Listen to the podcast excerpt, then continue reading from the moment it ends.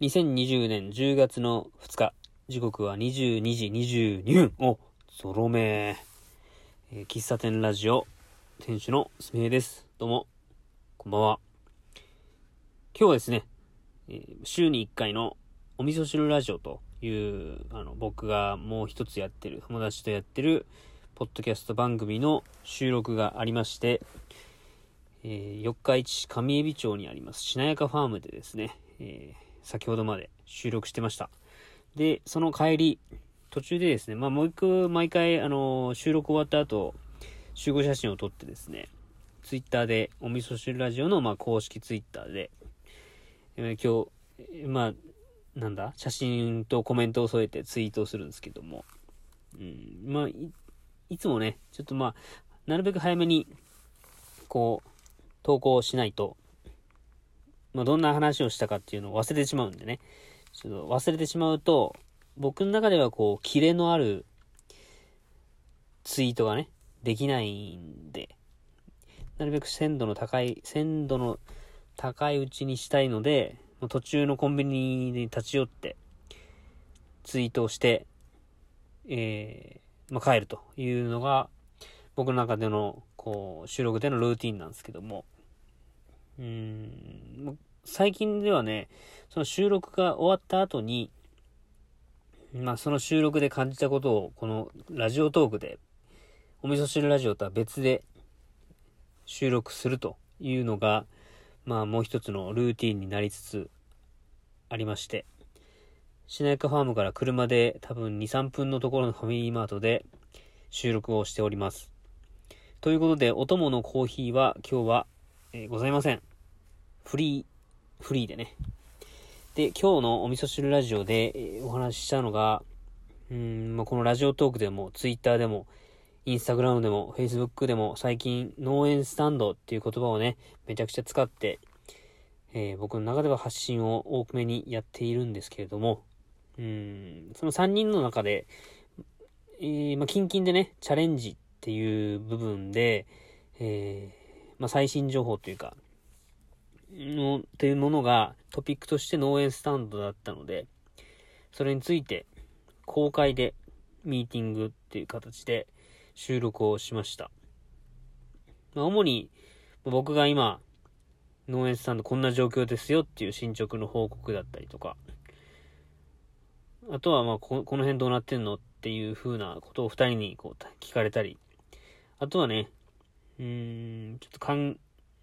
えっ、と、まあ、一人で考えることがあって、その考えることについて、えー僕こんな感じでちょっと悩悩んでる、うん、こういうふうなことを考えてるんですよねっていう話を投げかけて、それについてどう思いますかみたいなね。そういう話を、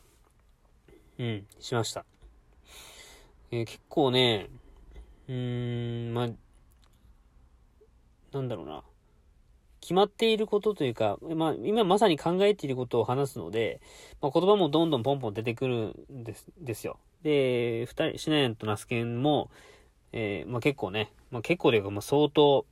あのーこうもうじ、自分事として関わってくれていて、いろいろ、こう、ここどうなってんのみたいなことを僕に、こう、問いかけてくれるので、もうポンポンね、会話が進んで、かなりね、密な時間になっているんじゃないかなと思います。これは収録の時も僕もポソッとこの辺の話をしたんですけども。うん。で、えー、まあ、実際どうなるか本当やってみないとわかんないです。これはね、よく言われます。僕も。僕、よく言われるんですよね。うん、やってもないことに対して、ああでもない、こうでもないって言って、不安なところを並べて、うん、なんか、前に進まないというか、みたいなことを結構僕やりがちで、だから、まあ、結局やってみないとわかんないからやってみようよっていうところをよく指摘を受けるんですけども、農園スタンドがまさにそれで、今までは、あの、公園で、あの、無料でコーヒーを振る舞うっていうところで、まあ、考えなくていい部分が多かったんですよね。許可さえ取れてれば、まあ、あの、どっちかというと、うーんと、主導権はこっちにあるというか、まあ、振る舞いですからね、お金をいただいているわけではないので、なんかこう、どっちら、どちらかというと、なんだろうな、僕のやり方に、が嫌ならいいよみたいなね、そういうスタンスがやっぱりあったんと思うんですよ。で、気に入ってくれる人だけ来て、みたいな。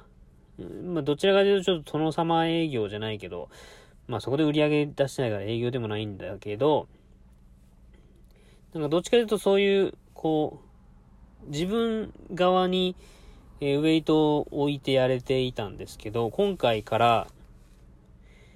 あのー、まあ、一杯いくらっていう形で、コーヒーを販売するってなると、もうまさに今、その、そっちの世界というか、今までは振る舞いコーヒーっていう、まあ、ある種こう、ジャンル、ジャンル分けしづらい部分ではあったんですけど、そのコーヒーを売るっていう行為に、を決めた時点で、飲食店、喫茶営業っていうカテゴリーの中に、ポンって入っちゃうんですよ。で、そうすると、うーんと、皆さん定規が、まあ、定規がっていうかね、いろんなお店に行っている方、まあ、あの、普通の、こう、感覚というか、想像しやすい、えー、ジャンルになるので、定規が決まってくるじゃないですか。だからこ、こんなやり方、な、なんだろう、コーヒーを販売しているお店っていう形で見られるので、ある種こう自分にウェイトがあるというよりかは、相手に結構こう評価を委ねるみたいなところが強いなぁと思ってて、なんかそこにすごい責任か、責任がね、どさっとのしかかってきて、あの、不安になってきてる部分は、やっぱりありますね。うん。なんか求められていることをしないといけないっていう、うーん、まあ、ど、多分、振る舞いコーヒーも、まあ、今回やる、えー、営業も、多分やること自体は全くこう変わらないとは思うんですよ、本質として。ただ、なんか、お金っていう価値、お金をこういただく、うん。な、まあ、何かをいただくっていう行為は、振る舞いコーヒーの時でも、まあ、あった話なんですけども、ことですよ。その、一般的に流通しているお金をもらうという、いただくというところが、お金をいただくっていうのは、まあ、んなんだろう、その、大きな、広いジャンル、海の中に飛び込むみたいな、そんな感覚なんですね。で、まあ、話行ったり来たりしますけど、本質としては一緒なんですよね。何かを与え、何かを僕が提供して与えて、で、何かをいただくと。まあ、ギブアンドテイクみたいなものが、振る舞いでも営業でも成り立ってるわけなんですよ。ただそこにお金が入ってくると、ちょっとややこしくなるっていうね。うん。で、まあ、僕はこの農園スタンドを通して、えー、会社員でいただいているお給料とは別で、えー、収入を得るという、まずその、えー、一歩をね、この農園スタンドをやることで達成したいなと思っていますし、農園スタンドは10月の18日にやりますけども、これが最初で最後のものではないです、ないんですよ。まあ、皆さんお分かりだと思いますけどね。これを継続的にやって、継続的にその喫茶営業をすることで得られる収入で、まあ、それを元にまた違うチャレンジをするとか、えー、違う応援をするとかっていうお金の周りを作っていきたいなと思っているので、これはもう継続的に、あの、ある程度のボリュームを、こう、収入として得られるように計画していかないといけないなと思っています。で、前回も多分お話ししたんですけど、目標をしっかり設定して、そこまで行くのか、それをはるかに上回るのか、全然達成しないのかっていうのを、終わった後に反省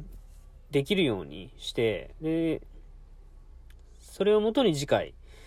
やろうと。で、えー、10月18日はもう、一元さんというか、あの、本当に興味本位で来てくれる方が、もうほとんどやと思うんですよ。で、その方が、2回目、3回目っていう風に行きたくなるような、えー、お店の雰囲気だったり、コーヒーの、まあ、品質、美味しさだったり、それが値段に合うものなのかっていういう判断もやっぱあるでしょうしね。その、美味しいっていう価値だけで、その、一杯の値段が測られるのか、その空間というか、あそこの、の、えマルホ農園隣で、えー、一会社員が、こう、チャレンジとして、コーヒー屋さんをするという、そこのストーリーまで含知ってもらって、その一杯を飲んでくれることの価値としてお金をいただくのか。まあ、それは、その受け取る側の価値っていうものは、僕はもう決められ、決められないことなんで、まあ、伝えれる部分は伝えていきますし、それが、オープン、10月18日のオープンまでに、僕が SNS、もう基本的には SNS ですけども、派で発信している、いて、それの情報を、げ、得て、来てくれる人には伝えれるんですけども、当日それを初めて出会った人に伝えるっていうのはなかなか難しいので、ファースト、一番最初にあったこの出会いから、徐々にこう築き上げていくっていう、本当に積み重ねな部分もやっていきたいなと思うので、えー、ちょっと考えているのは、チラシ、待ってる間に読んでもらったりとか、持ち帰って読んでもらう。まあ、SNS でチェックしてくれる方はいいんですけども、そういった方が全てじゃないんで、あのー、まあ、手書きなりね、ワードで作るなりして、僕の気持ちを、ここに、このオープンに至るまでの、